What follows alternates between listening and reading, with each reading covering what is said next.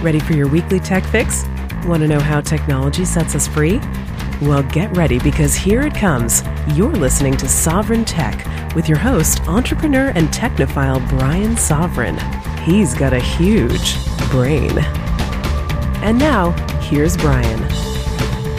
Here I am, the Rembrandt of the podcast canvas, ready for another exciting episode of Sovryn Tech, or at least I hope people find it to be exciting. But uh, if you don't, send me an email and uh, you know let me know. Hey, I don't think your show is exciting enough, or you don't talk about sex enough. Which, yeah, right.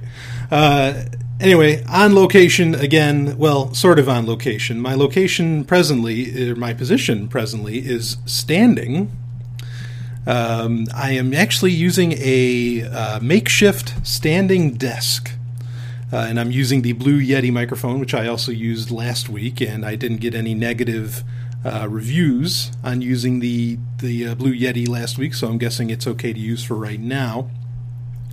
And the standing desk I'm using, it's actually what it really is. It's one of these. If you're ever in a hospital, not that I ever want you to be in one of those ever for any reason whatsoever. Uh, you know, I'm not a, I'm not a huge fan of, of, of hospitals. Like, I don't know. It's, there's just like the feeling of death and they smell kind of funny. And but maybe that's just me. But anyway, if you if you notice, like in a hospital around the bed, they have like a tray that you can put food on, or that you can play cards on, or something. I think some people even call these card tables. Like I think I remember my grandmother calling this like a kind of a card table type thing.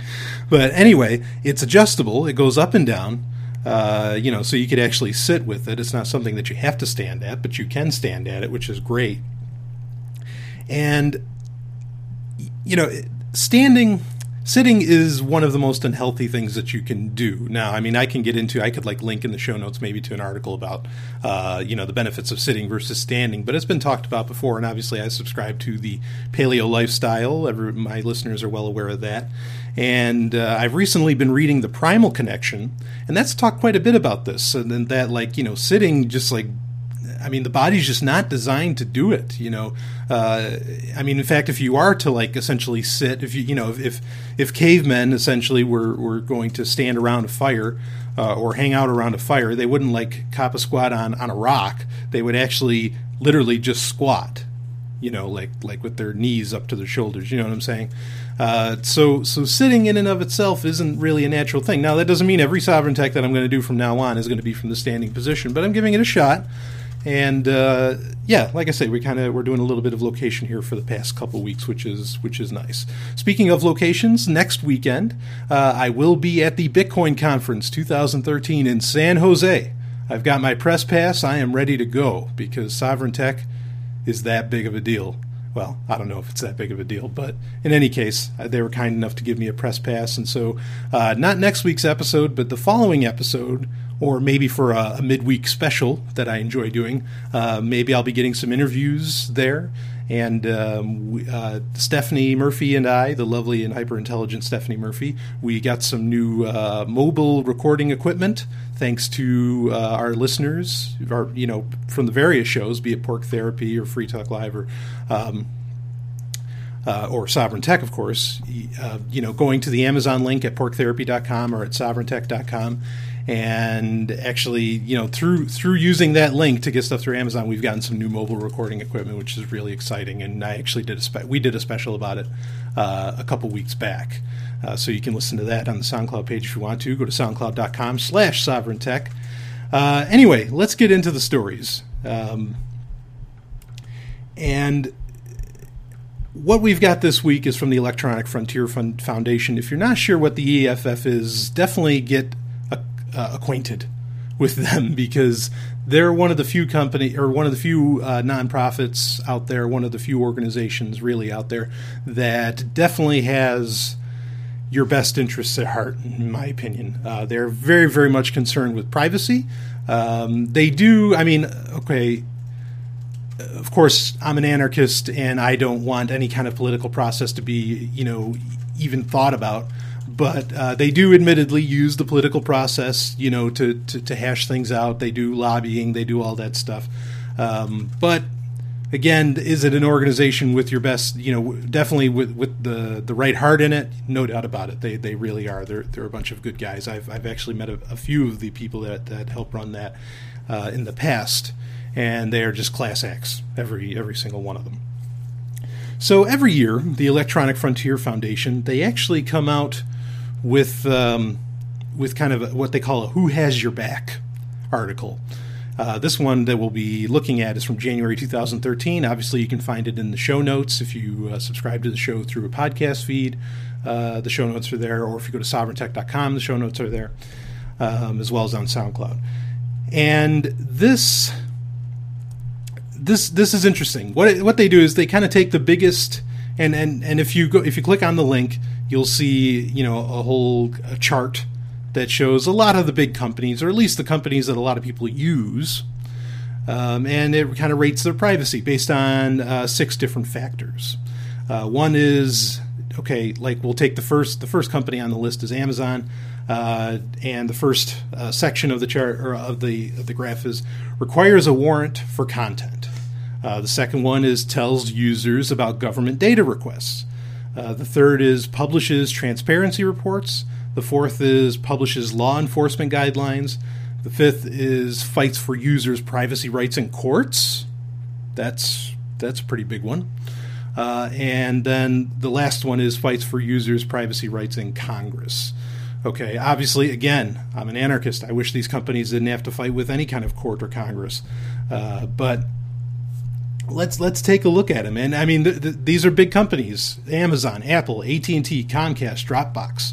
Facebook, Foursquare, Google, LinkedIn, Microsoft, even MySpace, which I guess still exists uh, thanks to Justin Timberlake, uh, Sonic.net, uh, Spider Oak, uh, Twitter, Tumblr, Verizon, WordPress, and Yahoo. So really, I mean that that's a pretty good gauge of the internet, you know, and and, and what you know of like the major companies that, that people use, especially like I mean Google like covers so much of the internet, you know, uh, that I mean that that's almost like the only one you really want to even ask about.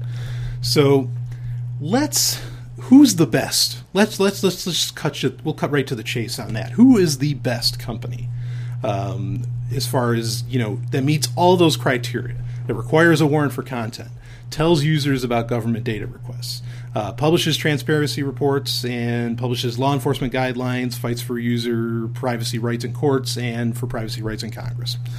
Um, you know who's the who is the absolute best? Amazingly, out of all those companies I just rattled off, there's only two that meet all six criteria. That do all that, that fight for your rights in the courts and Congress. Uh, you know, they, they show their law enforcement guidelines, uh, which that's the most common one that most of them follow. But also, they publish their own transparency reports, which I do have a question about one of these as far as that goes. But anyway, the two companies that do all six are Sonic.net and Twitter. Okay, Sonic.net is a little Sonic.net. If you're not sure what that is, that's kind of a miracle story on the internet, uh, or as far as internet goes. Sonic.net is is an ISP. It's an internet service provider, very similar to Comcast and Verizon, or who or Time Warner, whoever you happen to use. And they're only in like Southern California, but impressively, they offer gigabit internet. They yeah, they offer fiber. They offer a service just as fast as Google Fiber, which we've talked about in the past on the show. Uh, so SonicNet is really, really something, uh, and and they're a little company, but somehow they're pulling this off. Um, so anyway, a little company that that clearly does has you know has their heart in the right place. They're, they do all six of these. They fight for your rights everywhere they can. They let you know what they're doing. They have really, really good transparency. Um, and they require, perhaps one of the most important things is that they do require a warrant regardless of the Patriot Act. They require a warrant from government officials to take a look at your stuff. Um, so Sonic.net follows all those. The other company, Twitter, apparently does all that. But here's my problem. We've talked about this in the past on this show and also on Pork Therapy. You can go to porktherapy.com uh, to listen to some of that. But I know I've talked about it there too, and Stephanie has talked about it on there. That Twitter will take down um, or maybe I talked about it on Free Talk Live. Anyway, Twitter will take down posts if governments, if if the local government. This has happened in Australia in particular, and Iran and Saudi Arabia have recently talked about doing this, um, where they're going to say to Twitter, "No, you need to take that down." Okay, you, you know you can't you can't those tweets have to go. So, and from what I understand, you know, and I've tried to look into this, and I haven't really found a clear answer on this other than than or not a clear answer from Twitter. The users I found clear answers from because they've said, uh, you know, the users of, of, Twitter that had their their tweets taken down said that yeah, they didn't tell me. I just noticed, you know, that they were gone, that they were down. So Twitter's transparency, that's the only star I really question. Um, is that because it says that they that they do publish uh, transparency reports and that they tell users about government data requests. Both of those I don't think are accurate. So Sonic.net may be the only one that fits all of these. Okay, that fits all six criteria for who's got you, who has your back, according to the Electronic Frontier Foundation. Um, this, let's see what what companies come in uh, next as far as the best. Uh, Dropbox has five out of the six. The only one that they don't do is they will not go to court to fight for your for your, your you the user for your privacy rights. Um, but otherwise, they do it all. They'll, they'll fight in Congress. They they tell you about uh, government data requests. They ask for a warrant. Uh, so they're pretty good. So Dropbox is pretty good. You know, I mean, if you're getting five out of these six, any one of them, that's that's pretty great. Uh, the the only the other company that has that many is Google, which I have talked about Google in the past. Of course, I am. It's arguably, you know, I I wouldn't be offended if someone called me a Google fanboy because I, I can imagine I, I, look like that. Uh, you know what I mean? Um, but but Google they the only one they don't tell you or the star that they don't have okay on this graph the on this chart the they don't they, they don't tell you when the government makes data requests. Okay. Now there have been cases and where and we talked about it on this show I know before, where they do require from the FBI and the CIA, hey, you come here with a warrant, you know, or I'm, we're not telling you anything. However, I have heard some people say that they that that's very superficial of them. That you know they they just like kind of make that look good or something, and that that they actually don't. Maybe that's true. I don't you know I don't know. Uh, but according to the Electronic Frontier Foundation, that is not true. That they will require a warrant uh, for you to do that. But then again, the the EFF I think is clearly wrong about Twitter. Or, granted, those Twitter cases that I was talking about, those are from February of 2013, and this article is from January of 2013. So maybe they were still right at that time. Uh, so take it for what you will. You know, like I say, you can look at this uh, in the show notes. And I found the real interesting one Okay, well, let's talk about Facebook. Everybody supposedly uses Facebook. I'm not sure why, uh, but everybody uses Facebook, and they only do three.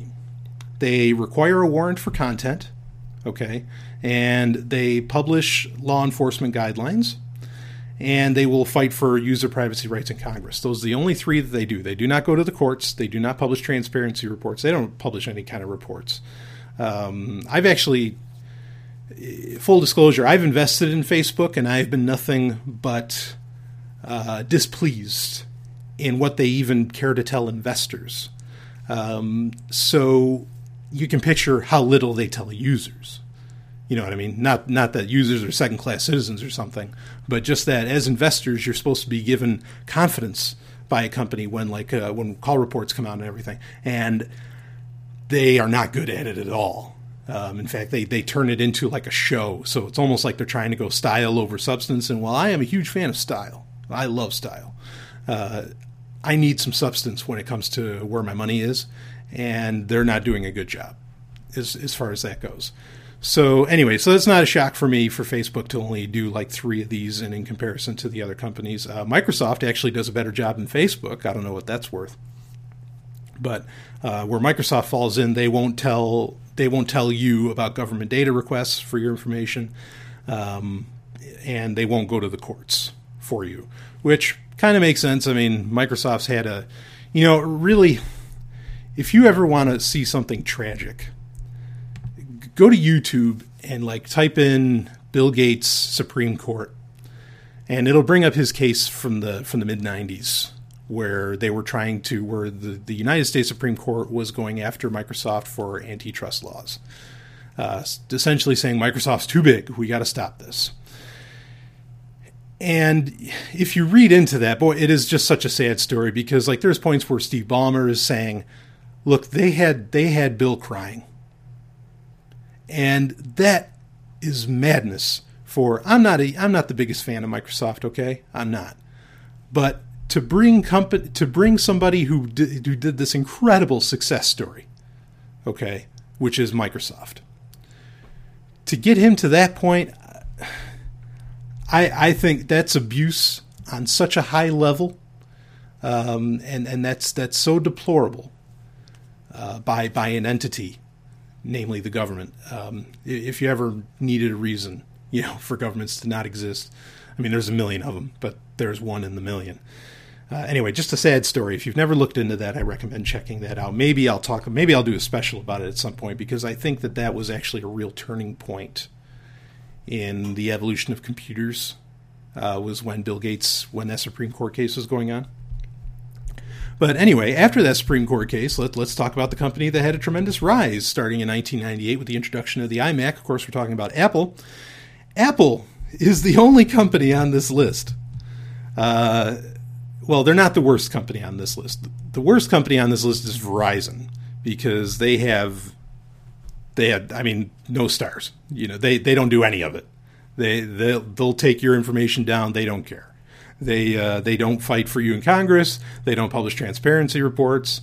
Um, they are what what an atrocity of a company here uh, if you're gauging by these EFF standards.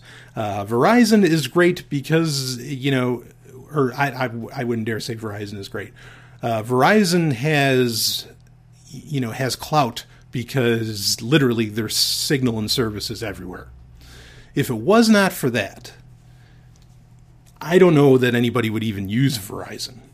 I mean, they they have they have terrible, terrible business models, uh, you know, and and they're the ones that are like behind all these like six strike, uh, you know, plans you know where where if you're if uh, if a user with their internet is downloading just such and so much uh, gigabytes a month that they're going to warn you. Now the six strikes thing isn't that big of a deal to worry about, but even just the just the insinuation of what they're saying, I think, is offensive and should be offensive to any consumer.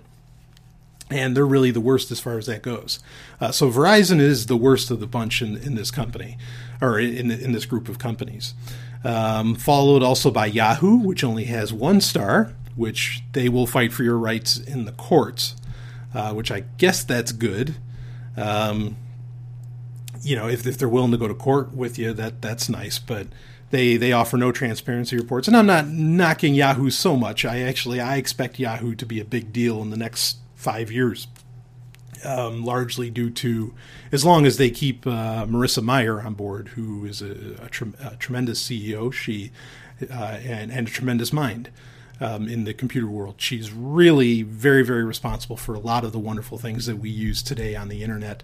Uh, so hopefully, I expect her to do great things with Yahoo. Uh, one of the things I'd like for her to do is to follow. She wor- originally worked for Google, for those that don't know, and she helped design Gmail and things like that.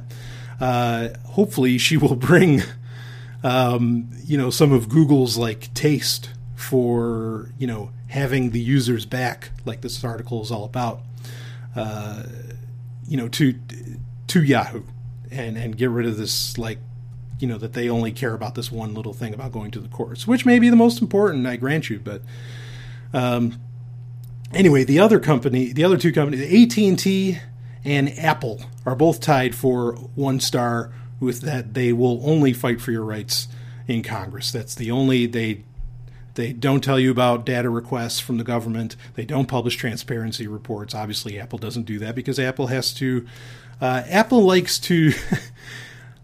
as a, as a business model, and I'm not saying this is a bad one. If I owned Apple, I might do the same thing. But what they like to do is they they like to make you th- like they, they'll screw up just like any company does. You know, I mean, Apple's a great company, but they'll, they'll screw up like any company any company does. But what they'll do is Apple uniquely will make it seem like that they weren't screwing up, that it was actually all part of the plan. Okay. So why why would they would they you know print out a, a transparency report? Of course they wouldn't. They don't want you to know when they mess up. Is my point. So anyway, I mean, t- take that for what you want. I mean, people talk about how Apple is so secure. Well, clearly they're not. They're secure in perhaps contrast to the rest of the internet, to the rest of the world. But as far as towards governments, they're they're not that secure. Interestingly, though, and this is kind of off topic, um, but interestingly, the government has recently purchased a lot of Apple products. The United States government, the United States military, I should say, in particular, not the government. The United States military has recently bought a lot of iPads oddly, they modified the iPads. Okay, now I was in the Army, um, and I actually worked with communications equipment in the Army, amongst a million other things. Um, I was 37F for those that know what that means, and the the iPad. Like, I'm wondering what did they want? They removed things, and I'm wondering what exactly they removed. Nobody knows. Just that that report's kind of out there that they did modifications um, which is similar to what the IDF, the Israeli Defense Force, does, where when they buy stuff from other countries, like when they buy weapons from, say, the United States, they actually modify all the weapons before they get out on the field. What do they do with those? That's a good question. Not something I'd even really feel comfortable about talking about on this show. Um, but anyway, so these are the companies that you know either do or don't have your back. But it's a good representation. Uh, you know, we're back on topic here. It's a good representation of the major companies that people use and just how far off you know the, these companies are with with protecting you. Now, I really wish that that Twitter, like that, I had more confidence in the statement about Twitter. That Twitter just does all this across the board, and maybe I'd use Twitter more if so. Uh, I've recently kind of learned the potential of Twitter where I didn't understand it before, but now I do. Uh, I could talk about that in a listener email if someone's really curious about what I think my thoughts on all these various social networks. Um, not from a like philosophical standpoint, should I use a social network, but like what do I think of each social network? We can talk about that if someone's interested. Um, but yeah, it, it's amazing, and really, you know, I mean, obviously, I'm more than happy to say that Google comes out of this really with with flying colors by this by the standard of this report. Uh, because everybody's like, oh, Google's, you know, Google's, uh, they're recording everything they know about you, you know, which I don't care.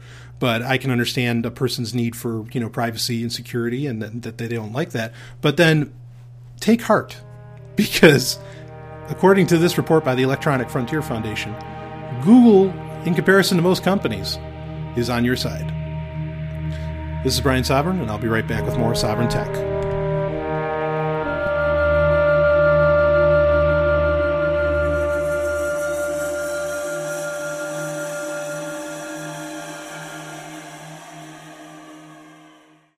Are you tired of people wasting away all their precious time? Then stop using the same social media as them. Google Plus is a centralized hub for all of your Google services, your ideas, and your passions.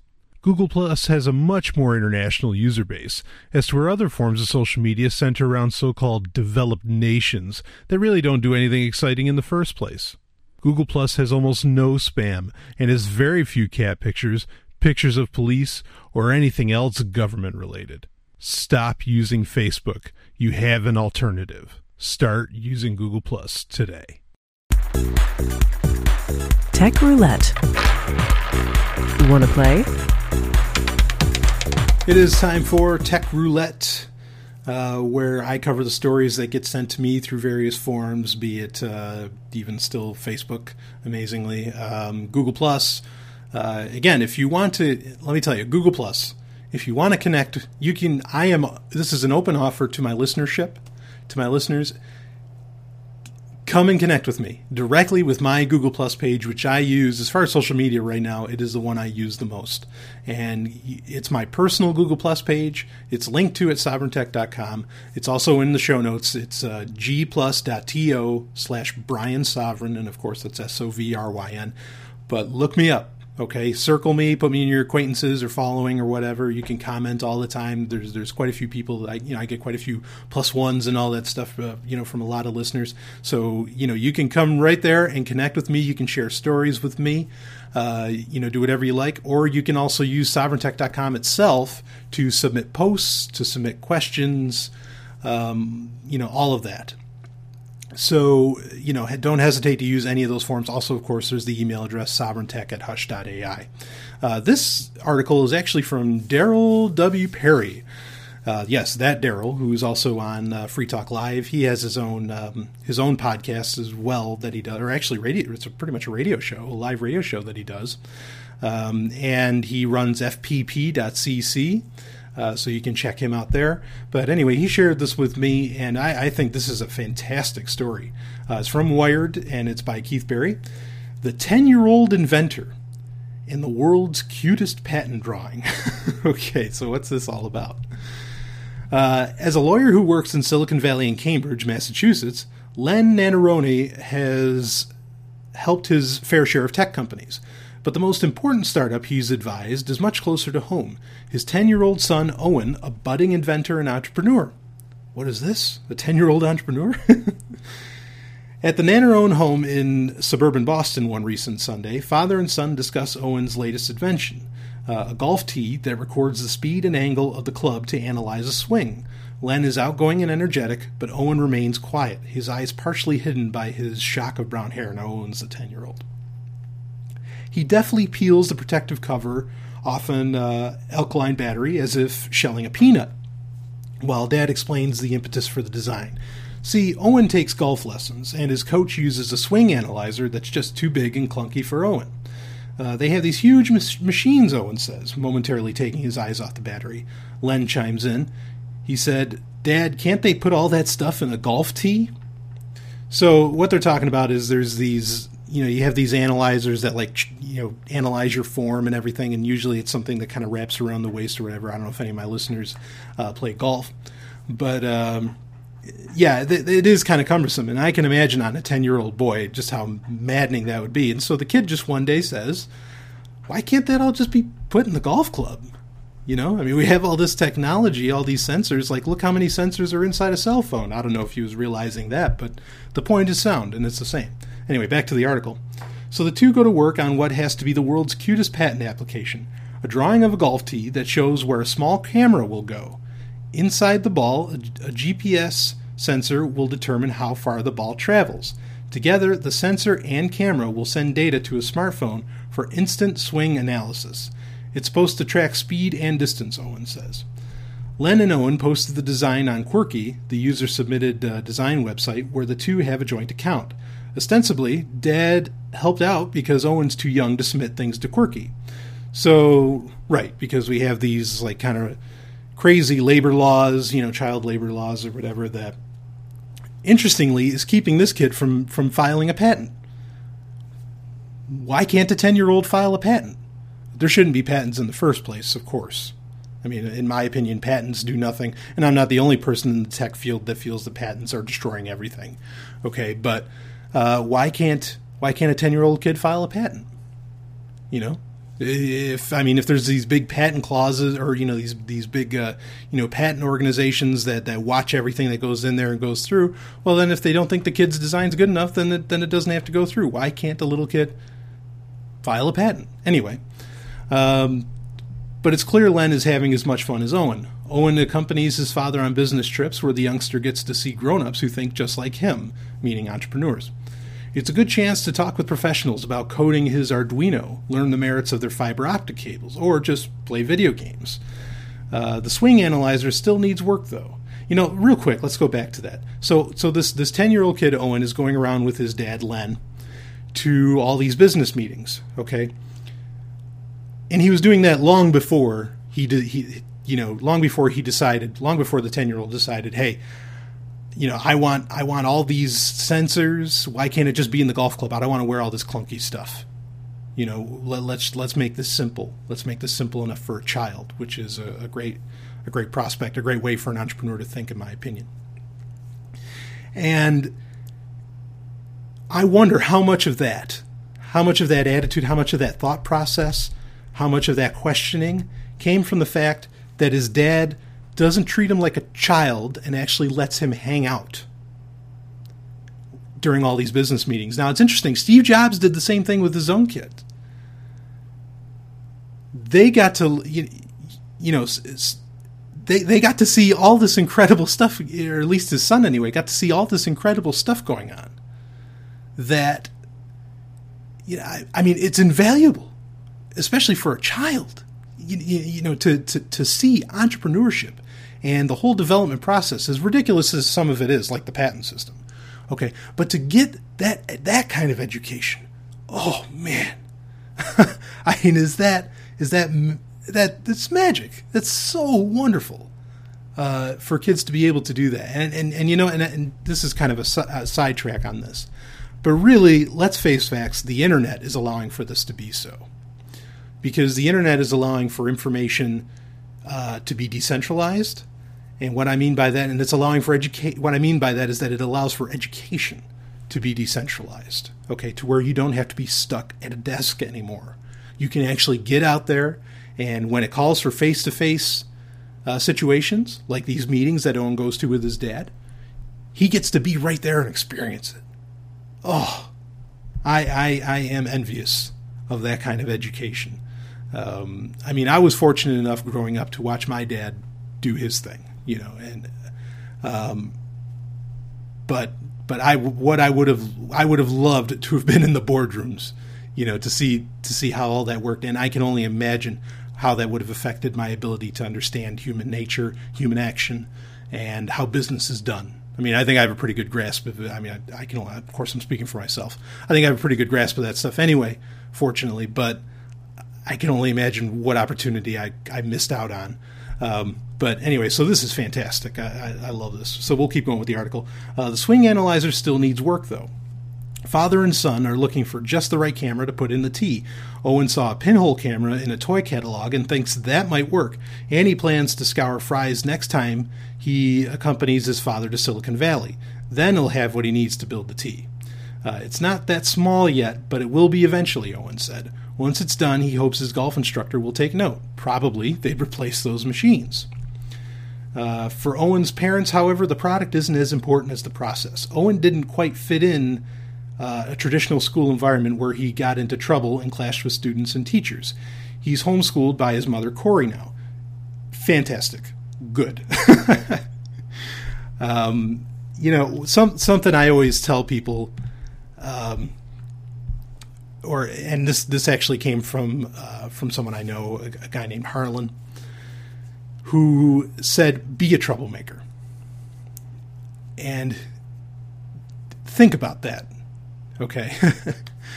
because and, and and look at this kid. Actually, look at Owen's story here. This ten year old kid who's who's homeschooled, and look at what's happening. He's already inventing and filing patents at ten years old.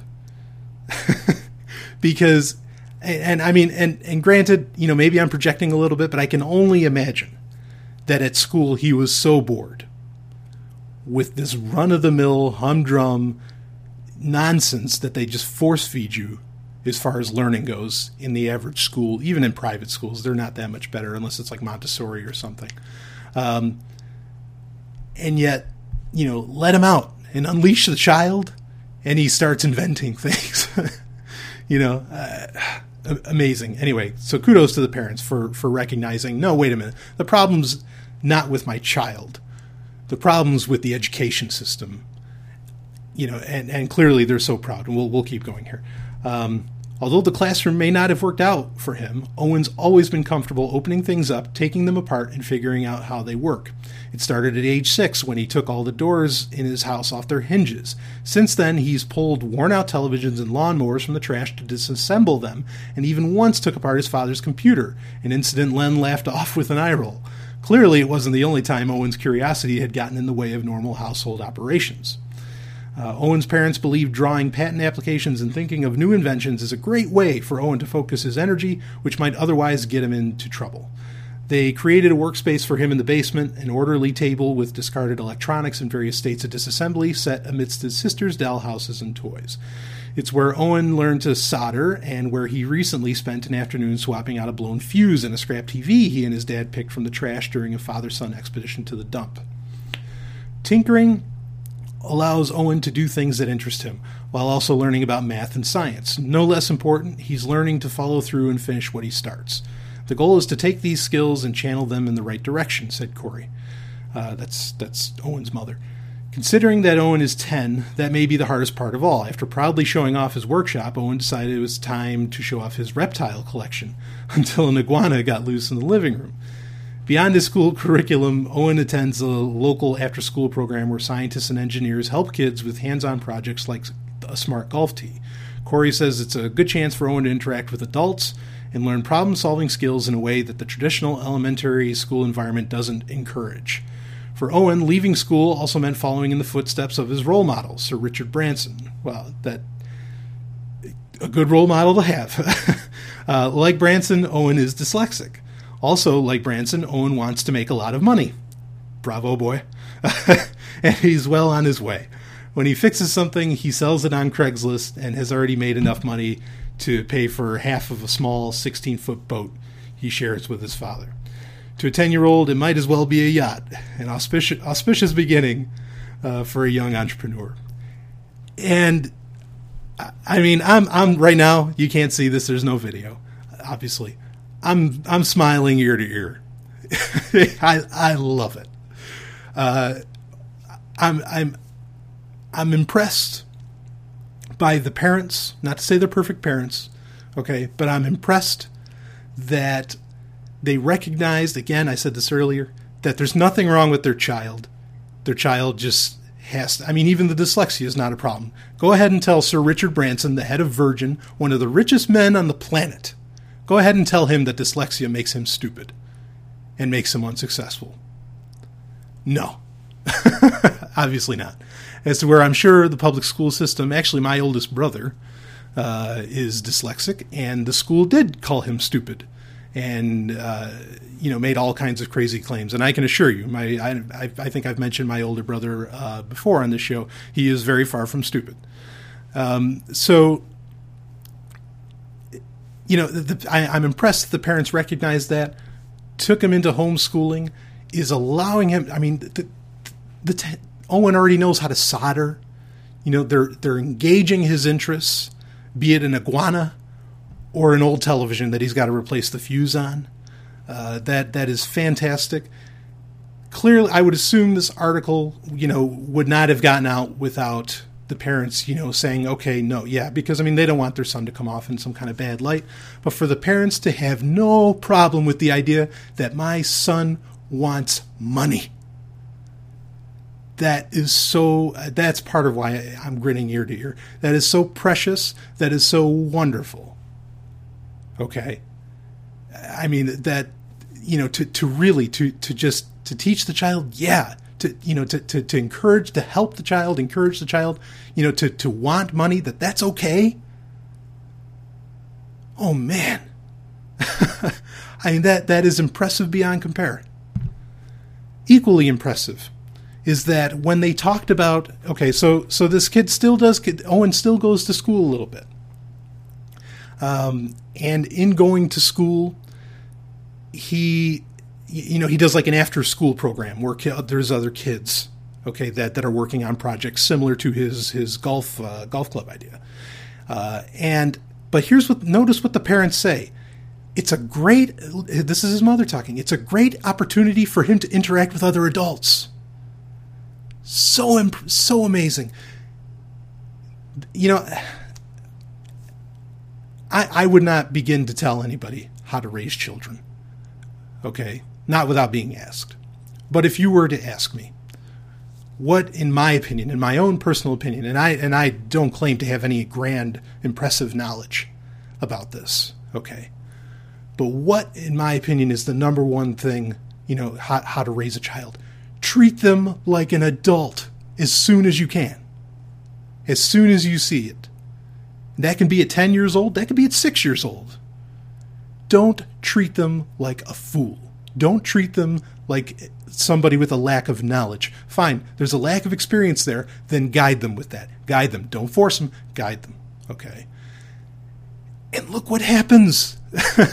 Here it is. This kid's in Wired at 10 years old because he's filing, he's already inventing things and filing patents. And how ridiculous that he had to do it with. I mean, it, it's great that him and his dad are getting this time together okay, to you know working with this patent system because Quirky, the, the this this kind of like social patent system, uh, you know, doesn't allow probably someone I'm guessing someone under 13 probably or under 18 even uh, you know can't can't file. So his dad has to do it with him. But look at I mean if his dad didn't what if he was what if this kid still did all these inventions, okay? Or still did this invention and his parents weren't as loving or as uh, you know as encouraging as as they seem to be by this article. You know, what would he do then? He can't he can't invent if his parents wouldn't help him out. If his dad wouldn't like you know be the person to to do all the legal stuff on on Quirky. What a shame to hinder somebody. I, I mean that that's where this you, you we pay for all these like you know gigantic legal systems why can't they just handle things on a case by case instead of laying out these these arbitrary laws and ages and all this stuff? Come on. You know this little little off track something that that's always annoyed me okay? I remember when i was in 3rd grade and you had to read a book a week. And I remember the first time that we had to do that, I went into, I went up to the teacher and I had um, Star Wars Heir to the Empire by Timothy Zahn. Now, this is a 500 page novel, and I'm in third grade. Okay. And I was like, okay, this is what I read. They're like, what do you mean? You didn't, you know, they looked at me like I was crazy. You, you didn't read that, you know, because it's an adult, you know, novel or whatever. No, of course I read it. I read it and I read it with glee. I had a smile on my face and I understood everything was going on. You think I can't grasp lightsabers at, at, in third grade? Come on. And so there's these expectations. They they put these like like ages on things. So it's like, well, this is uh, recommend recommended for people from the ages of nine to twelve and all that stuff. Nah, get out of here. it's something I love. I love Legos. Okay, Legos. Eventually, it gets. They do the same thing where they say, okay, these like Duplos are meant for kids from like you know one to six or something, and then everything else is from seven to twelve. But then it gets to a point where the complexity of Legos, the the, the age actually changes to where it turns from like this is recommended from tw- twelve plus. I love that. I love the plus. Why? Because what it means is it's from for everybody doesn't matter if you're an adult, you can be 90 years old. You play with those Legos, baby. I think that's fantastic. Encourage people to have this kind of fun. Just, just a great article. I really appreciate uh, uh, Daryl from FCC.pp. Uh, I'm sorry, FPP.cc. Um, you know, sharing it with me, and this is great. If we can foster kids, and if you know, with with information being everywhere now, entrepreneurs at 10 years old. I love technology. Are you ready? I've never seen anyone so treated like a a god in my life. Brian Sovryn as guest co-host tomorrow night, and so that should be a good show. On that note, uh, what we were just added Brian Sovryn. Okay, we haven't. Oh. Is he he's- good? He's been in the audience. He's, Oh, he's yeah, we- certainly got opinions on things. Yes. I'm so close to being like God, no one is above me. Okay? Absolutely no one. I don't take orders from anybody. And uh, I mean that that's how much closer to God can you get? Is there anything he doesn't do better than everyone else? Oh, that's just his way of talking. He's one of the best. Catch Sovryn Tech, the show about technology and how it can set you free with me, Brian Sovryn. That's S O V R Y N at soundcloud.com slash sovryn tech.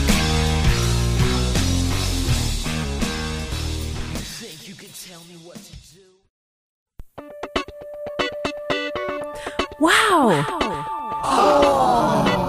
It's a website of the week. Oh. It is time for Website of the Week, where I cover websites that I consider either useful, perhaps even funny, um, or you know, j- just something that that I think everybody, you know, maybe my listeners could enjoy or that I've enjoyed. Um, and this week, the website falls under the funny category, which I don't know if I've ever actually like shared anything that I that I found particularly uh, funny, uh, because I'm a deadly serious person and I, I I don't think anything's funny. Okay, just kidding. no, this is uh, this is this is a really this is good stuff.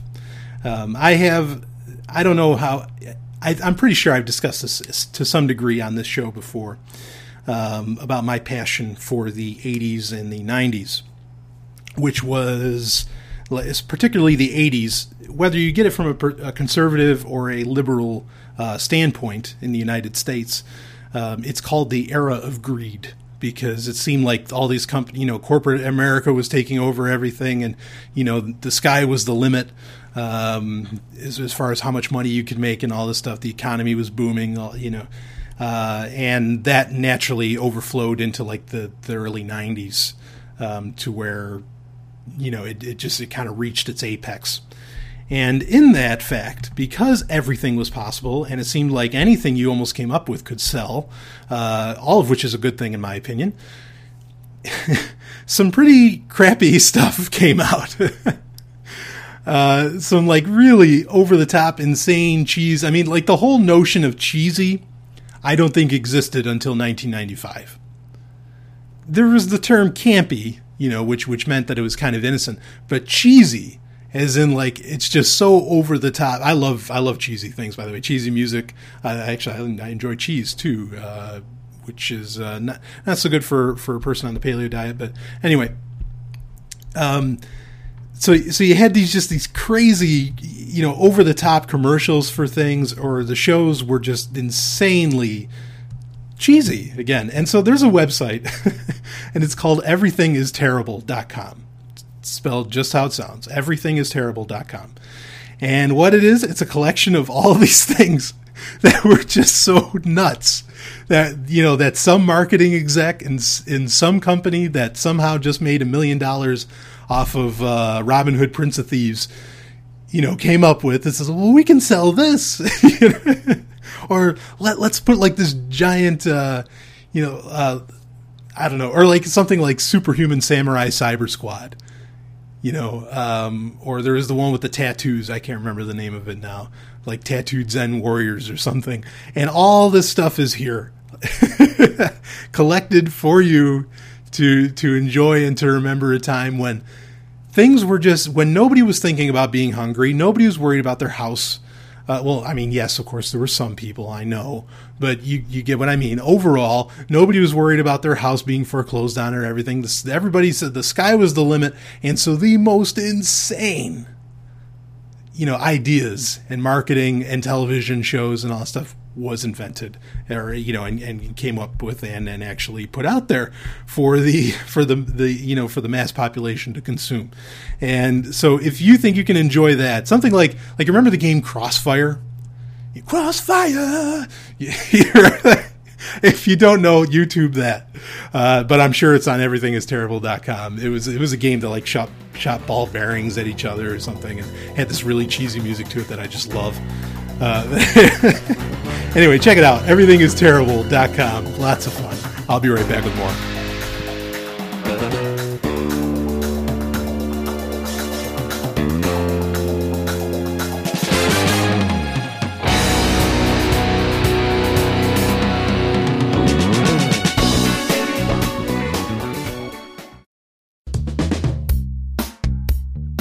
Time now for 90 Seconds on Sex with Dr. Paul. For years, people have assumed that the more a guy has to drink at any given time, the more trouble he's going to have getting an erection. Well, that's what the research showed in the 1970s. However, recent studies have cast doubt on those earlier findings. We now know that at a blood alcohol level of 0.1, which is significantly beyond the legal limit for intoxication, there are no major negative alcohol related effects on a penis except for the guy having to whip it out more often to relieve himself. It's likely that a lot of males will get far more wasted after a night of beer pong than that 0.1 blood alcohol level that they allow in research studies. So it's still a safe bet to assume that alcohol will have a negative effect on the erection of a man who is seriously drunk. Now, another factor to consider is the timing of when a man has sex. Now, if he's recently been drinking and his blood alcohol level is still rising, there might be less of an effect on his erection than an hour or more after he's stopped drinking and his blood level is dropping or declining. The body seems to experience more fatigue and depression as blood alcohol level is declining. So that's when drinking moderate levels of alcohol might have the most negative effect on an erection.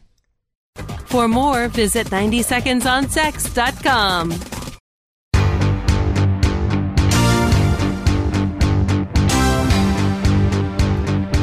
It is time for listener emails, uh, where I go over the the various emails that uh, you know that get sent to me, uh, be it through sovryntech at hush.ai, through sovryntech.com itself, um, or you know even on Google Plus, everywhere. Any way you can reach me, any way you can get your hands on me, uh, if you were interested in getting your hands on me.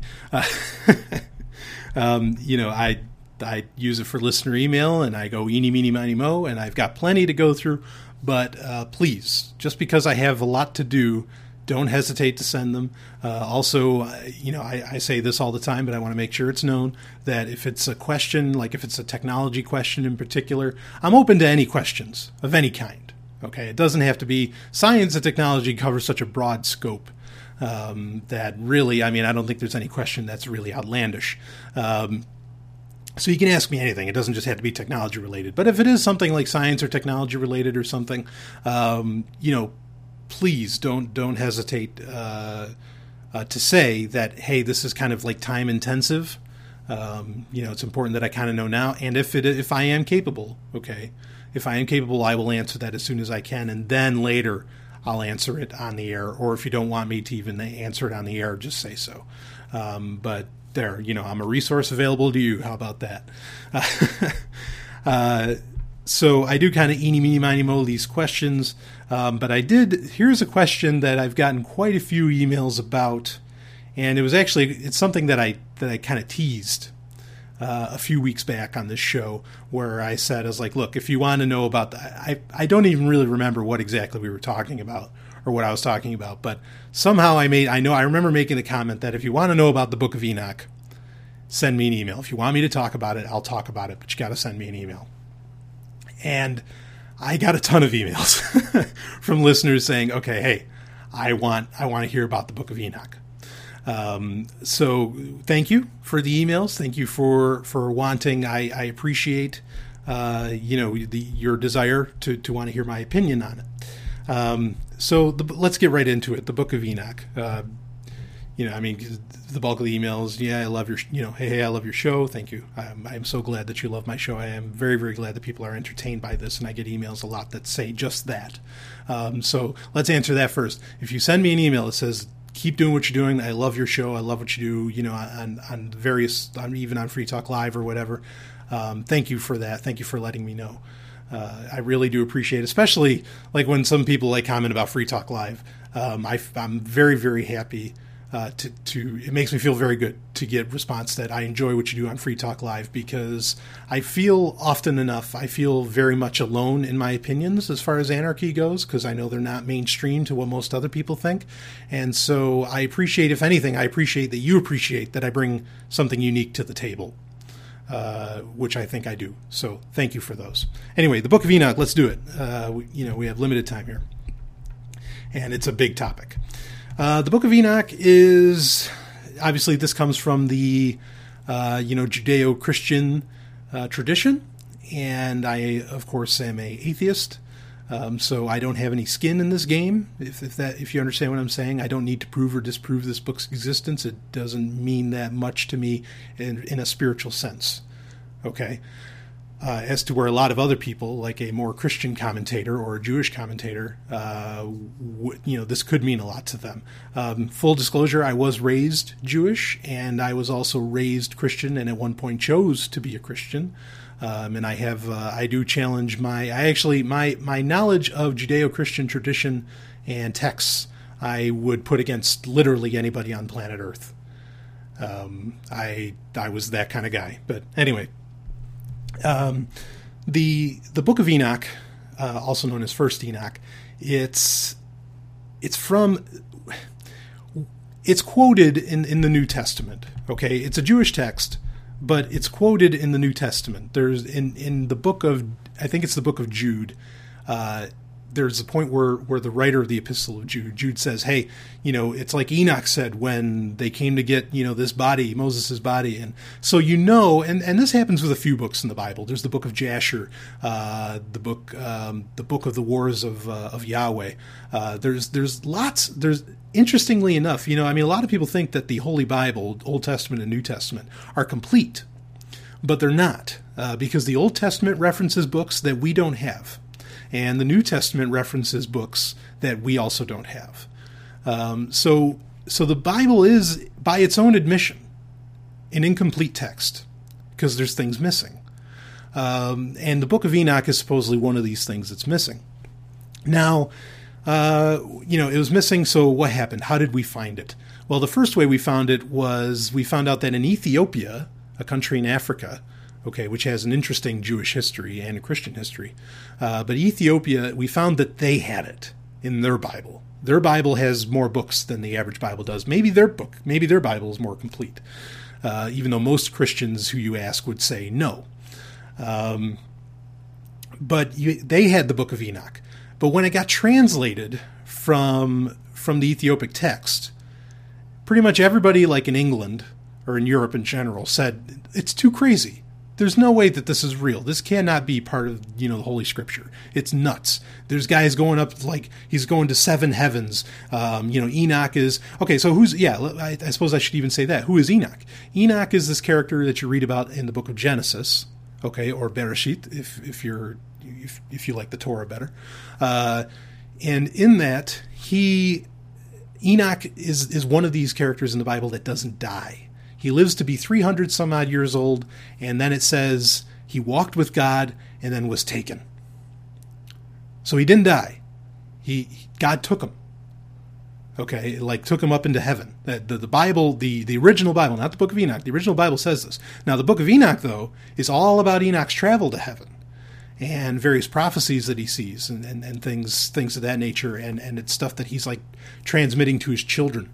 Um, you know about what's going to happen in the future what god wants uh, etc and so so that's who enoch is okay? Uh, he is a, a, patriarch. You know he's he's considered a, essentially a saint more or less um, by by both you know jews and uh, pretty much every religion even even uh, even Islam talks uh, talks a bit about Enoch, and so he's a respected guy. Uh, but this book isn't respected. The Book of Enoch, again, so originally about 600 years ago, in like the 15th, 16th century, 17th century, uh, it gets translated from the Ethiopic text, and Christianity at the time says, "No way, this this can't be real because it's just too crazy." Like there's just you know these these all these wacky kind of like cherubim and seraphim going around and and it actually also it so accurately tells the story of how Jesus died. It doesn't mention Jesus by name, but it talks about, you know, lays out how he'll be put up on a cross, the whole business. Um, so obviously that's why uh, rabbinic Judaism doesn't want to accept it either, because if Jesus is real, then well, clearly he fit he fit the story here. So so you, both sides have a reason to reject this. uh, the other the other problem with it that and one of the main things that people find crazy about it is that Enoch talks about how fallen angels had sex with human women and had children called the Nephilim, which are mentioned in Genesis chapter 6, verse 4. It's a very popular verse because it says there were giant, you know, that the sons of God came down and, uh, you know, mated with the, the, the daughters of men and they had these giants. You know, they had the or what the the actual Hebrew term is Nephilim, and they you know they had they had these children, and these children like ruled the earth, or they were the men of renown, the great men of old, etc. And that supposedly, uh, not some, but not all, were wiped out in the flood, because the Nephilim are, are mentioned again later uh, in the book of in the book of Numbers in the Torah. But anyway, so Enoch, so that's a problem to say that like angels because in Christianity there's a verse in Matthew where Jesus is talking to the uh, to the Sadducees and the Pharisees who were the Jews of their time, uh, a couple of the Jewish groups of their time, and he says, "You." You know, they're asking him what happens if uh, you know if, if this woman dies and or if, this woman's husband dies and then she marries his brother, then that brother dies and she marries his brother, and that brother dies, and what happens when she goes up there? Who does she belong to? You know, who is she married to when she goes to heaven? And Jesus essentially says, you don't know how it works in heaven. You're not given in marriage. Or and so Christians translate Jesus' words as saying that sex doesn't happen in heaven and the angels don't have sex. So for the book of Enoch, Enoch to say that they have sex, that's a problem. because that that really messes with a lot of Christian theology. Okay, um, so so those are a lot of the the big issues with the Book of Enoch. Um, now, he, here's what happens. Okay, so we get these translations of the Book of Enoch, and what happens is, is that not long ago, 50, 60 years ago, we find the Dead Sea Scrolls in Qumran. Okay, over in the Middle East. And in those Dead Sea Scrolls, dated from 300 BCE, 300 years, or technically 290 something years before Christ was born, supposedly, you you find the Book of Enoch. Big problem. Now, there's a lot of critical, you know, I mean, people go, you know, that, like they call textual criticism that they go over where they say that actually the Book of Enoch has three authors and that some of it's from 300 BC, but some of them isn't. That way they can explain how did they describe what happened to Christ so well, blah, blah, blah. Um, but here's the facts is that the Book of Enoch was real. It was written by Jews and it was written at least in 300 BCE. Doesn't mean it was written by Enoch, okay? But it was written in 300 BCE. So here's here's the problem with that. now I mentioned earlier, okay, here, here's the here's the real problem with it. Uh, first off, how did it describe, in my opinion, how did it describe the way that Jesus died so well? It described that so well not because it was prophetic, in my opinion. It was not prophetic of what was going to happen to Jesus. It did that so well because the story of Jesus is the same story told by the Sumerians, by the Babylonians, by the Akkadians. Go down the list of all these ancient cultures. They all have, like the, the goddess Ishtar, okay, when she goes down to, saving, to save the dying god Tammuz, her husband. Um, the gods kill her and they put her up on a meat hook, a cross. Okay, so all these cultures have the same story. So that's why it sounds very, very familiar. Okay, as to how well they were able to like supposedly predict what happened to Christ. It's not because they, they it was a prophecy. It's because that's just that's how the story went. Uh, generally with these characters. Now, um, the other problem with it. Okay, now I mentioned just a little bit ago in the first century CE, you had two, at least two uh, groups of Jews. You had the Sadducees and the Pharisees. And the Pharisees is theoretically what Rabbinic Judaism kind of evolved out of. Um, then you had the Sadducees who kind of didn't believe much of anything, and but you also had another group called the Essenes. The Essenes were like a lot of people see a lot of Christianities, uh, like a lot of like John the Baptist, okay, who was a big deal in Christianity. A lot of people think he was an Essene, um, but here's the problem. So you have these three groups of, of, of Jews, and everybody accepts that they existed, that they were there, they were real, they had different opinions on Judaism, you know, what being a Jew means. But then you have the book of Enoch, which is different from all three. So you have this rare, hidden Judaism that nobody knew about for thousands of years, uh, at least a couple thousand. So that's the real key. What's the big deal about the book of Enoch? Is that it tells, it's a very old story, and it tells us that there's a completely different Judaism that's not rabbinic. It's not any of it. Anyway, if you want to know more, you're going to have to ask me again. This is the tantalizing. This is Brian Sovryn. I'll be right back with more.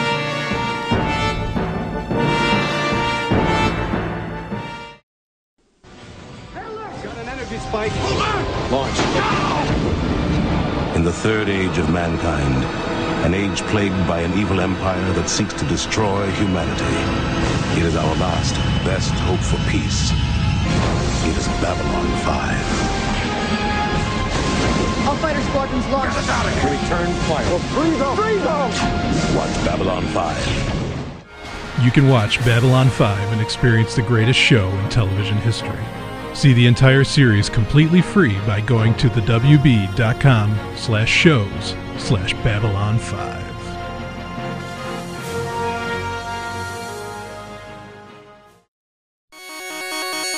Software of the Week.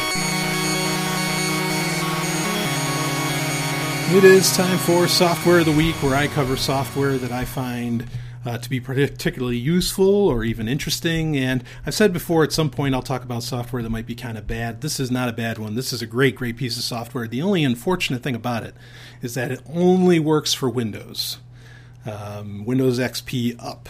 Okay, or I imagine if it works for XP, it'd probably work for 2000, uh, which I loved Windows 2000. But anyway, um, and it's called Easy CD dash DA extractor. Easy CDA CDDA extractor, and it's a it, it's a, music, a CD ripping program. Uh, it's also a music conversion program, and that's the real winner. It's there's lots of I mean even iTunes can rip CDs, and it does it very well. Okay, so i w- I'm not recommending this for its features as a CD uh, ripper. Okay, um, even though it does that very well as well. What I am recommending it for is its audio conversion. Okay, you can put in anything into this. Now, this is a pay for program. Okay, unless you're going to go to the Pirate Bay. You know, I, I didn't okay, I did recommend you to do that.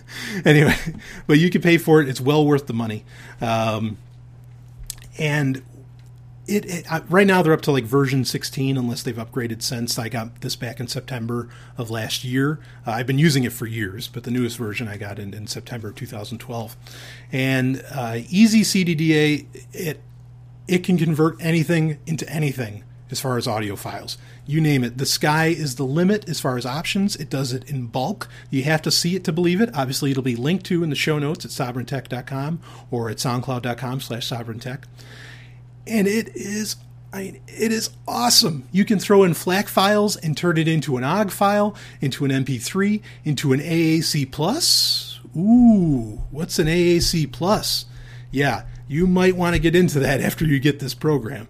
Um, AAC Plus is this awesome audio codec. It's like MP3, but as to where MP3 to get decent sound, you have to do it at 128 uh, kbps, kbps, kilobits per second, and but with an AAC Plus, instead of 128, now the, that 128 number, you know, gauges the file size, which makes at 128 the average song uh, is about the average MP3, I should say, is at about four meg, three to four megabytes. With AAC Plus, which you can use to convert all your stuff into, and think all services like Google Music, um, you know, iTunes even accepts it now, and it even works on like the iP- the iPad iPod Classic, which is my favorite iPod.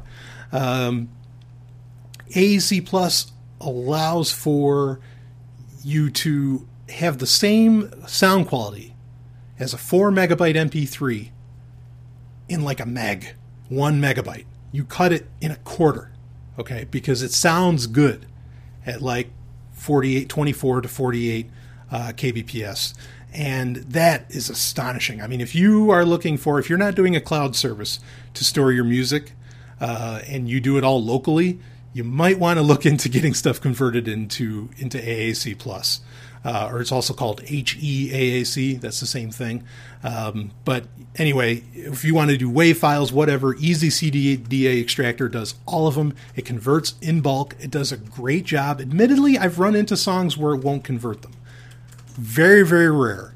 And the, in fact, the songs, the, the MP3 files themselves were very rare, so I could understand where maybe they were slightly corrupted. Uh, you know, if the files were corrupted or, um, you know, be, because it's just like this kind of oddball thing that I don't know who the heck even like made that MP3. But anyway, uh, it's a tremendous, tremendous little program, and it's one of the few reasons I do still keep a Windows machine around because I make such uh, extensive use of it. So check it out, Easy CDDA Extractor. It'll be in the show notes. What does freedom mean? Tune in to LRN.FM to find out. LRN.FM is the Liberty Radio Network, a collection of live talk radio and podcasts, all coming from a principled pro-liberty perspective. LRN.FM show hosts aren't left, right, or conspiracy kooks. You can tune in 24-7 to LRN.FM via your phone, computer, satellite, and more. Listen free anytime at LRN.FM. That's LRN.FM. Brian! Stop playing those video games! Uh, uh, uh, just a minute, Mom. Game Talk. It is time for Game Talk, where arguably one of my favorite uh, parts of the show, where we get to talk about video games uh, in general. You know, eh, they're not always like related to uh, you know to how it, how they can set you free, but uh, I think having something to do, you know, getting a nice little bit of uh, escapism, or even just having fun with friends by playing video games is definitely a big part of having some personal liberty in your life. Uh, in any case, sadly, this article is not good news. it, it is really downright frustrating um, as far as video games go. And this is from uh, Polygon.com, and it's Connecticut town holds drive to collect and destroy violent video games. Okay, I mean, I'll, I'll, I'll this is from uh, from February of 2013. I'll I'll make this statement real fast. Is that I'm not a big fan of violent video games. You know, I mean, I, I think there's a matter of degrees into what's like violent. I certainly have a matter of degrees as far as you know what I like. Like, am I against first person shooters? The more militaristic ones, yeah, I don't like. Um, but I don't if the if like the the guns in the game or the weapons in the game are more of the fantastical bent, say from like Duke Nukem uh, or or like Quake Three or something. I'm a little I'm I'm okay. I'm I'm not so like standoffish about those. Uh, in fact, I'm a huge fan of Duke Nukem. In fact, funny, real quick before we get into the article, funny thing, the guy that does the voice of Duke Nukem, um, he he's actually a pacifist. it's just one of those weird things. It's like the actor. If you don't know who I'm talking about, you can look him up on Wikipedia. The actor Michael Ironsides, who tremendous actor, great guy. I've met him. Uh, who he always he, he does these. Um, you know, he always plays these really tough characters. He's got this really deep, gravelly voice, and he's got this really sullen look. You know that that makes for a really great, like, kind of tragic hero, uh, or like a commander of some kind. But he's he's like a follower of Gandhi. I get such a kick out of that that sort of thing, and and good for him. I like Gandhi too, uh, big time. But anyway, so this Connecticut town is setting up a, or they're setting up a drive to collect and destroy violent video games. Uh, we'll go right to the article. A small community about 30 miles from the site of uh, the Newtown massacre is organizing a voluntary video game return program aimed at collecting violent video games from families and likely burning them. The Violent Video Games Return Program offers up gift certificates in exchange for violent games, music, and movies turned in during an event later this month. The collected items will then be broken and later incinerated by town employees. So, tax dollars at work, folks. You, we're going to make sure those all that stuff gets burned. Uh, so it's not just violent games; it's also music and movies. And I mean, I guess it's good that at least you're like getting something in return. you know, you're getting some kind of gift certificate. Anyway, we'll keep reading. Uh, the event is being organized by the Southington SOS, uh, a collective of representatives of Southington, Connecticut community organizations that include the Chambers of Commerce, YMCA, Board of Education, Fire Department, Town Officials United Way, and, of course, local clergy. Uh, the group was formed in the aftermath of 2005's Hurricane Katrina as a way for community, blah, blah. All right. Um, their, their, their concern is one of the one of the, the main comments from the article is there are youngsters who appear to be consumed with violent video games. I'm not certain if that's a good thing. There are youngsters consumed with violent video games. Now I'm trying to think. Let's see. How did they learn to be? Con- what what made them consumed with violent video games? Maybe it's because they were beat as a kid. Maybe it's because they're seeing war constantly happening all over the place. Maybe it's because the news is splattering violent imagery everywhere. And you're going to blame the video games? Okay. Uh, let's keep going. Following the shooting, uh, this is this is talking about Hook Elementary as far as the shooting goes. Uh, Southington School Superintendent Joe Erardi said that he was flooded with emails from concerned parents asking what could be done to help both the nearby Newtown community and their own. Okay, so this is all a response to, to what happened at Sandy Hook, an absolute tragedy, no question about it. Um, what happened in our community, very similar to communities across the world, is everyone wanted to do something for Newtown, he said. Uh, the SOS convened and we looked at how do we continue to pr- uh, pray and support Newtown and how do we do something perhaps meaningful for Newtown and our community. At the heart of the Violent Video Games Return program, inspired by a similar program kicked off by a 12 year old in Newtown, is the need for parents to have a real sound conversation with their children about video games, Erardi tells Poly- Polygon. There are youngsters, uh, and then it repeats what I just said earlier about there are youngsters who appear to be consumed with violent video games we're suggesting that for parents who have a child or children who play violent video games to first of all view the games. We're asking parents to better understand what their child is doing. Have a conversation about next steps. If parents are comfortable with their child's gaming habits, we're comfortable. So I'm glad they're at least leaving it up to the parents. But what a disconnect in this organization as to what are the roots of these problems. And, and this is what they're doing. And I applaud any any any type of thinking, any type of motions and actions, not by a government or by anything that involves tax dollars, but I do applaud a person looking into okay, what are the root causes of something that like what happens at Sandy Hook at such a tragedy. I think that's great. But to somehow think that violent to, to, immediately run okay no it's it's the movie it's the it's the movies it's the video games it's all this stuff you know which can it play a part? Maybe. I'm not so opposed to that. But to not ask the real you know, it's it's missing the gorilla in the room. You know, what did, did someone force feed that child to play Grand Theft Auto? No, it made a choice. So let's ask the question, what attracted maybe if there is actually a problem with violent video games. Again, that's up to debate. The question is what's attracting the child to looking, to, to wanting to play that and to finding that normal, and to not finding it perhaps repulsive, which is what these these people are wanting. It's like no, they we need violence needs to stop, and we need to, you know people need to, to stop glorifying violence. Blah blah blah. All is fine if community you know if a community without a government you know somehow like think you know has, has that as an overarching this is how we think okay fine. But they're not getting at the root at all with this. Do you, do you see my point?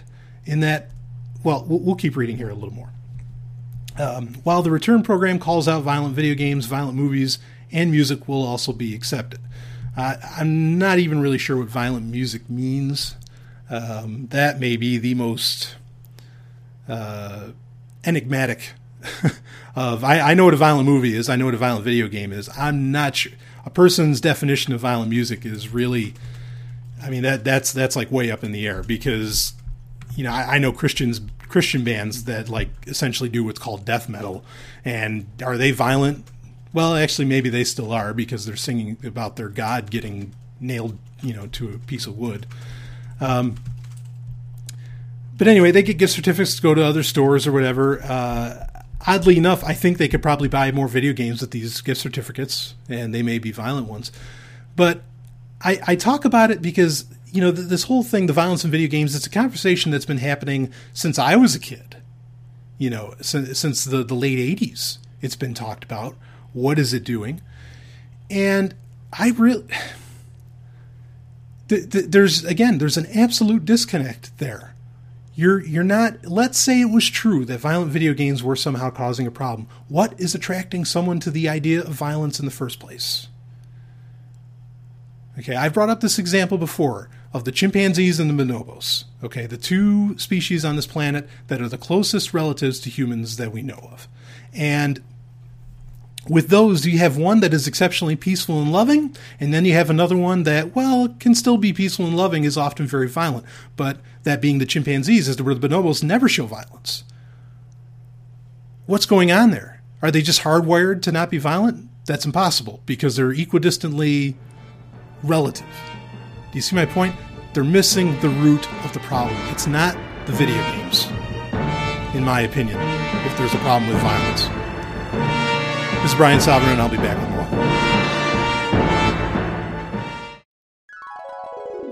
Are you searching for a mouthwatering, all natural, sweet, and sticky treat? What if I told you it was also made by a chef who believes in freedom, just like you? You're not dreaming. This is real. Head over to mandrik.com. That's M A N D R I K.com. There you'll find George's famous baklava in classic and dark chocolate flavors. Mmm. To those with special health needs, George's famous baklava also has a treat for you golden delicious low carb, gluten free almond cookies. Order with PayPal or Bitcoins. In just a few days, your sweet treats will await you right at your doorstep. One more time, that's M A N D R I K dot com for George's famous baklava.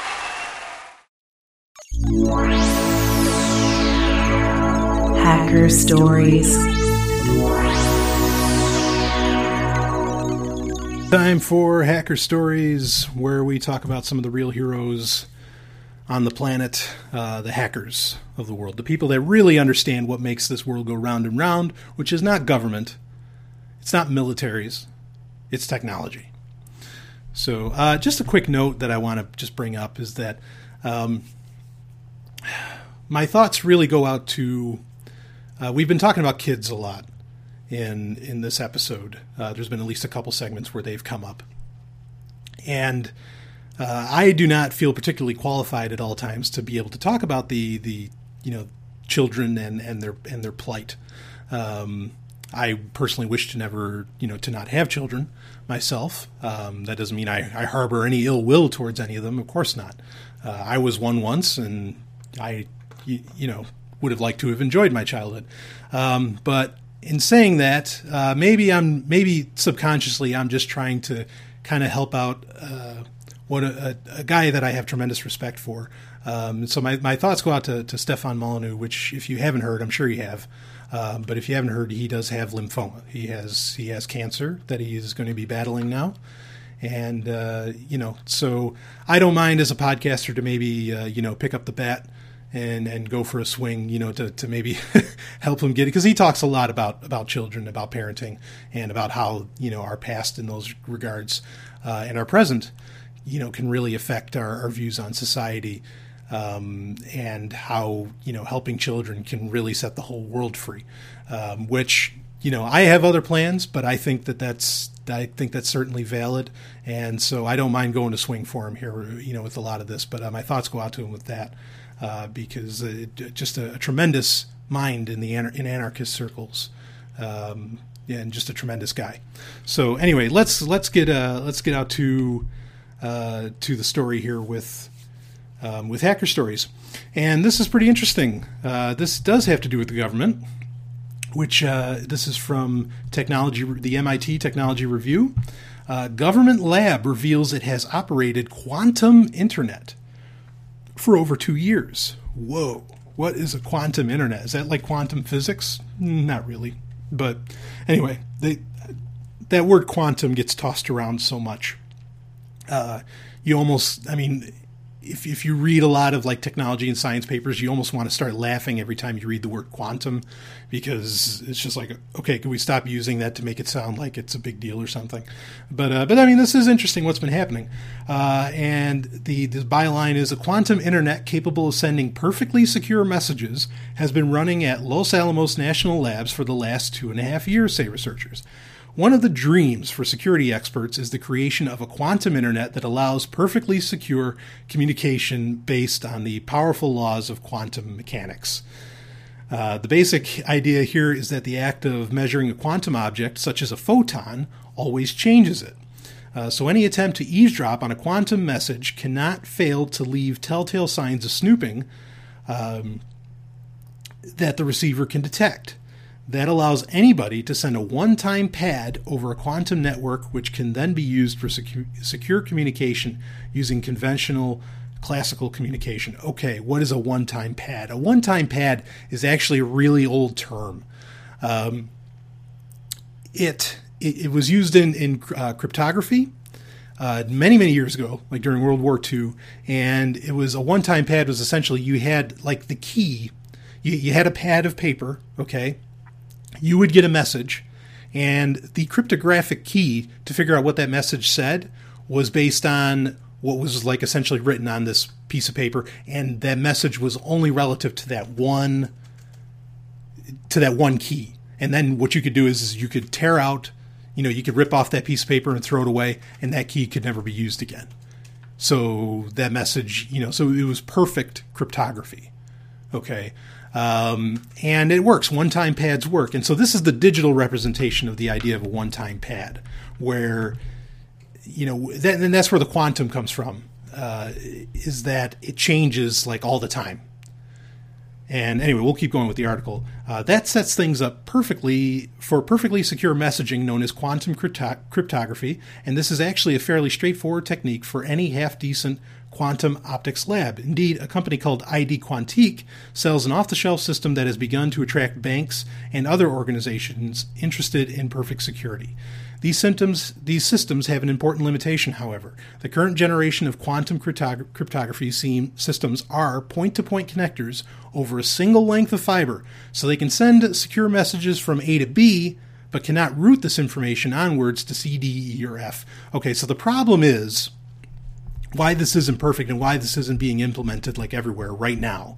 This this whole idea that you could have this perfect you know perfectly secure uh, message system is that you can only send it say you have a computer uh, on the far left of the room and then another computer on the far right of the room. The message can only be sent between a cable connected to the computer a and computer b and it can't go anywhere else. So you don't have like so it's not a network you see um, it's just like it's like a null modem connection. It's it's not it's not a network at all. So that's why it's not very you know that's why it's not being mass adopted right now. Because you know if, if you were sending a message like to you know to say you had five tellers at a bank you you couldn't send the same message to all those tellers. You see my point? Okay. Um, one day i'm going to stop saying i'm going to stop asking my listeners if they understand what i'm saying because you can't tell me i keep forgetting um, so that's the idea but what's what's happening with this? Why, you know, what what's the big deal? Um, what is going to come out? You know, there are people that are going to want to start adopting this. Governments are talking about adopting this kind of thing. Obviously, they're the ones inventing it. Uh, but the real trick is going to what they call quantum routers, which essentially does the same thing um, as a as a just a quantum uh, connection between the two. You know, just one you know one quantum internet line one single line that runs from two computers and it can only work with two computers. With a quantum router, you could do the same thing, but then you would have an actual network where you could connect, you know, five, six, seven computers up to that one thing. And this is coming. This is definitely coming. Um, now, my point why bring this up? Why talk about the, this quantum internet? Um, the the gov- that the government's developing. The government already has, and we've talked about it briefly in the past on the show. The government already has its own internet essentially. Um, they have a couple of them. You know, one's like of a higher level of security than the other that the NSA uses. And everybody always like I've even on Free Talk Live when I'm on Free Talk Live I've been asked about this, you know, can the government really turn off the internet? Yes, they most certainly can. They can right now. Uh, they have the technologies there. Everybody's like, "Oh, this this this law is going to pass. That's going to allow them to turn off the internet." They're trying to pass the law because the technology already exists. They wouldn't pass the law if they couldn't do it. Do, do you, okay, and so they're developing this quantum internet that will allow for you know probably an even bigger net, internet on their part uh, that they can use for themselves. Okay, and so this is where a lot of your tax dollars go, is going. Uh, it has very little to do with you. That's nice if it gets used by banks. Um, I guess you know if you're into banks, I'm not. Uh, I mean, we kind of have to be. I understand that. So, but this is, I'm, i guess, I'm kind of delving into conspiracy, to, you know, territory here. Uh, but this is definitely the internet or the, the government coming up with their own internet to be able to really unleash en masse uh, and and use for their own systems, so that maybe they can kill free speech. I definitely see that as plausible. Do I think the government's bright enough to implement all of this? Probably not. Uh, you know, I, I think I don't think they can cover all the bases. Like the internet, the reason why haven't they shut off the internet? You know, that's always the question. Why haven't they actually turned off the internet yet? And part of that is is that there's just like so many there, there's so much, so many different things intertwined with the internet now that I don't think they can they can imagine or plan for every service that would be turned off. Okay, so it's right now it's not in their best interest to do it. That's why they're not going to do it. You know, that's why the everybody talks about the halo the the 9/11 cyber attack that's going to occur. Not happening anytime soon. But if they got this into place and they thought it out, maybe in the future. Anyway, full disclosure. This is Brian Sovryn, and I'll be back with more.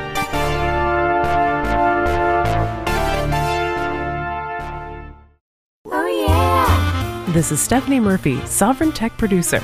You may know me from this show, but did you know that I have my own podcast? It's called Pork Therapy. Pork Therapy is a bit different from other shows. We cover current events, big ideas, and even relationship issues, all through the lens of how we can get more freedom in our lives. Oh, and you'll love Sex and Science Hour. Join me on my website, porktherapy.com. That's P O R C therapy.com. Now back to Sovryn Tech.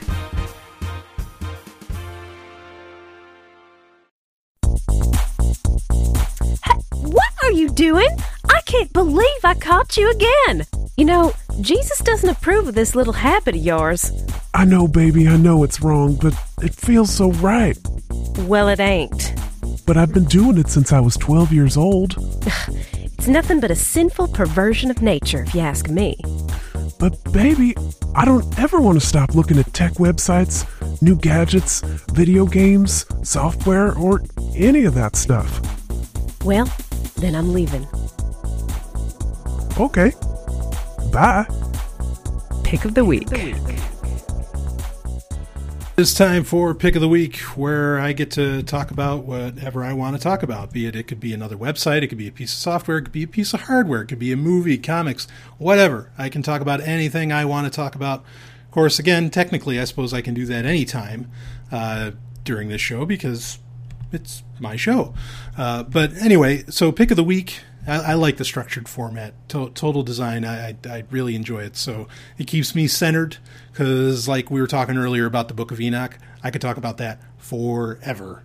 Uh, in fact, I notoriously gave a history of the world in about four or five hours one night uh, to uh, to a very enthusiastic audience of one uh, at, at one point. I think you just heard that audience of one. um, anyway, so so the the structured format keeps me centered. I hope you enjoy it though, and and, and that uh, and you're welcome to give me feedback on it if you like. Um, this week, my pick of the week is uh, is the dildo, which was actually invented uh, about fifteen thousand years before the wheel was invented. Uh, I'm kidding. It that's not my pick of the week, but apparently that is true. And uh, a listener actually got in touch with me through the G Plus page, uh, and and they they shared that with me. It was a little meme that says the dildo was invented about fifteen thousand years before the wheel, and uh, she kindly said, "Need is clearly the catalyst for change," and I. I guess the dildo is needed before the wheel. Uh, anyway, let, let's get let's get into my real pick of the week. My real pick of the week is the Amazon Kindle Paperwhite. Um, I love this thing. Uh, I, I, mean, it. It was actually a gift. My birthday is on May 12th. For those that don't know, I will be 32 years old. Amazing.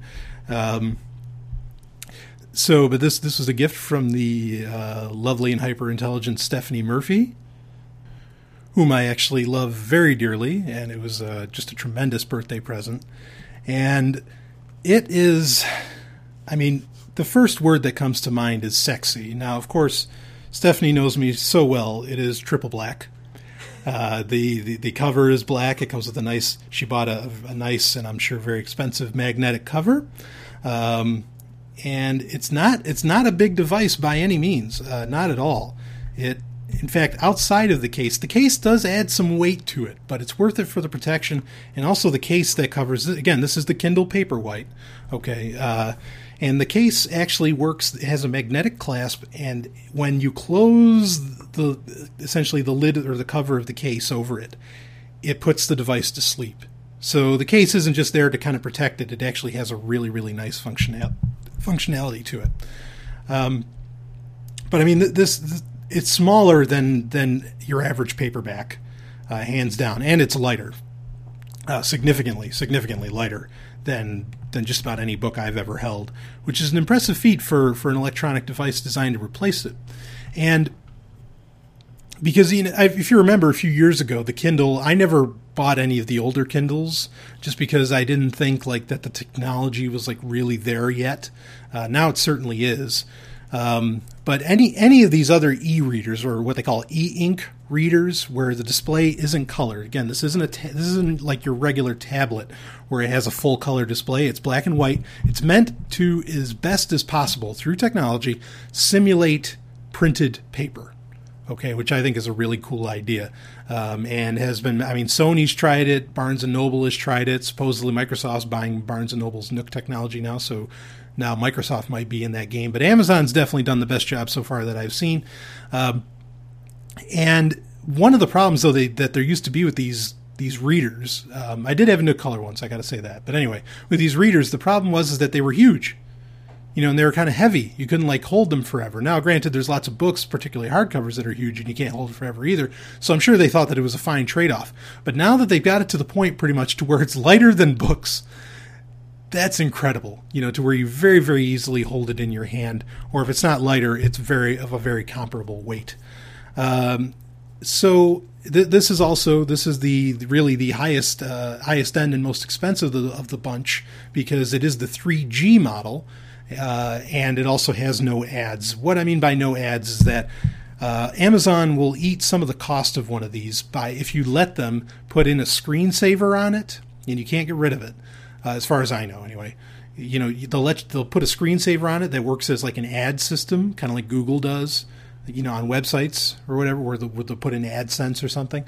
Uh, but you can pay like twenty dollars more, and you can make it so that there aren't any ads, no distractions. Not that it distracts your reading uh, experience at all. Amazon was very smart about that. But if you do want to save twenty bucks, you can get it with the ads, and and the ads aren't like terrible, but I just, you know, I, I didn't I didn't really care for, care for the idea of them like just constantly popping up because I know what I want to read and I really don't have to be like recommended other books to read.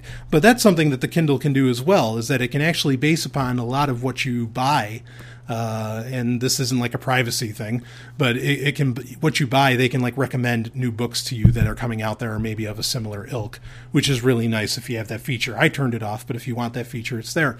But the 3G, it's totally free 3G. It's provided by AT&T and it allows you to connect to amazon.com and yeah you can actually purchase like if you want to buy toilet paper off of amazon.com you can do it from your kindle from your Kindle Paperwhite, which is amazing. Uh, also, it allows you to connect, obviously, to the Kindle store at any time. It allows you to connect to your cloud drive. That's the main thing that really sold me on the Kindle is that Amazon actually gives you five gigabytes of free space to upload your own PDF files and Mobi files. You know, Mobi files are, are Amazon book books. That's that's the file uh, extension that they have.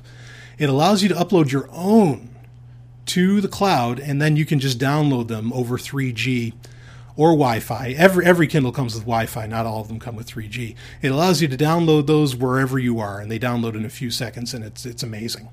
Um, so so that's what I really liked about it was that, and I didn't have to. It doesn't have an SD card. Some people don't like that. Like they say, oh well, the Nook has an SD card slot. That's better. But I'll take the cloud storage. You know, that's fine. Um, and that way I'm not like flipping things in and out of my computer and I'm, I just upload them to the cloud and I can download them there. I like the convenience of it. Uh, the battery, theoretically, if with a half hour of reading every day, the battery lasts supposedly for two months, not two weeks, two months. Okay, uh, I I put it through some pretty harsh testing over a day, and it lasted about 28 hours just running constantly for 28 hours, 3G on the whole thing, you know, uh, even with with the light on. Uh, and that's that's the other nice thing about the Paperwhite is that, and this is this is actually one of the big reasons that I wanted it, is that I read a lot, okay, and obviously the ability to carry you know an entire library in my hand is a tremendous thing to have. Now I can just do that on my phone, on my Android, on my Galaxy Nexus. I can just have all those books there. You know, why get a Kindle? And that's that's the gaff is is the the screen. Okay, the the e-ink screen has no glare, and with the Paperwhite, and this is the only ebook reader I'm aware of that does this. With the Paperwhite, it actually has it lights up. It has a fiber optic lens over the cover of it, and there's like three little LEDs at the bottom, very low level light LEDs that shine into that fiber optic screen and light up the whole page. But it doesn't send the light at your eyes, causing glare like computer screens do, which isn't healthy at all. It just it, it, it back it's not backlit is the point. Okay, it just lights up the page and it does it so well. And I mean, I've I read the other day. I read for a good probably four or five hours on that thing, and no eye strain whatsoever. And that's I mean that's tremendous. And it's black and white. You know, this doesn't have like the problem of uh, um, like where at night. Uh, some people recommend, especially people in like the paleo lifestyle, which I'm a huge supporter of. Um, they recommend like only going to candlelight um, after after the sun goes down because uh, you know like the blue light affects your eyes uh, and like keeps you awake. Essentially, all the blues do. Um, it's it's an interesting topic to have, and, and, and it's it is again the, the whole science of sight is one of the real reasons I wanted a Kindle Paperwhite. Uh, is because I, you know, I think it's it's solid. I, I mean, I remember, you know, being told as a kid about a, a lot of this stuff um, because, like Nintendo, Nintendo, a lot of people think it's funny. Okay, Nintendo with their Game Boys, they never did backlit screens, and everybody's like, why didn't they do backlit screens? Because uh, Sega came out with the Game Gear, they had a backlit screen, and everybody went nuts about that. Uh, because you know, oh wow, I can do this at night or whatever. And the reason Nintendo didn't do it is because the Jap- J- Japanese science essentially knew that it messes, you know, with your sleep cycle. These these backlit screens. Okay, now Nintendo has changed their tune, and now they're doing it anyway. Um, but for the longest time, in fact, when they finally did put a light into a Game Boy, it was the Game Boy Advance SP was the first time they put a light into a Game Boy. It was the same, almost the same technology as what's used in the Kindle Paperwhite, where it's not shining, it's not backlit, where the light's coming at your eyes, it's shining onto the screen. And I think that's great. I thought the Game Boy Advance SP is probably the best handheld they've ever come up with, even though the 3DS has amazing games. I can't deny that. Um, but anyway, so so this this is not new science. This is not woo woo science. This is just stuff that people have known. Uh, you know that, that all this messes messes with your sleep cycles, messes with stress. Everybody's. Been, I mean, it's been talked about since the '80s how glare affects your you know affects your your brain, your eyes, everything. Uh, so that was a lot. That was a lot of the attraction to the Paperwhite, in that all those problems don't exist. Um, so it's a very, you know. It, I, I, hesitate to say it, but I mean it, it's like it's a very Paleolithic technology, okay, or it's a it's a very uh, very human friendly technology, um, and again, it requires very very little power. If you're of the the ecological or green technology mindset, this is probably one of the greenest technologies in the world, and obviously you're saving a lot of trees by not doing the paper.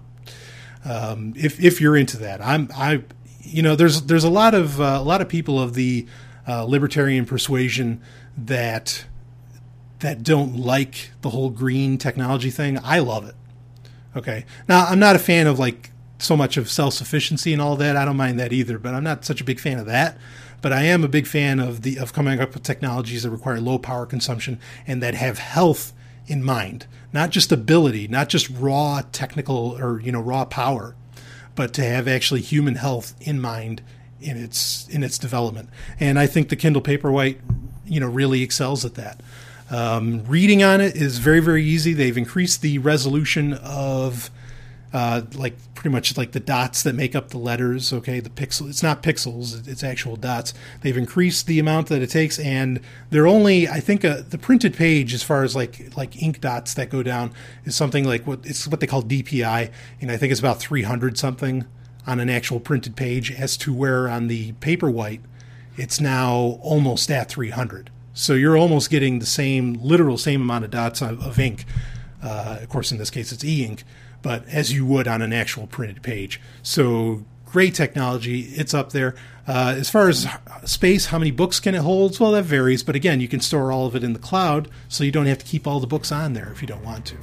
Um, but I think it has like three gig of, of space for um, you know for books, and it only does books, and that's a good thing. That's okay because every once in a while I like it when a technology that comes out that does only one thing and it does it better than everything else. So if you're looking for to read books, ebooks, Kindle Paperwhite, this has been Brian Sovryn. You've been listening to Sovryn Tech, and I'll catch you next week.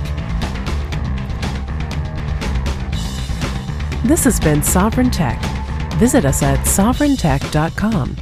That's S O V R Y N tech.com.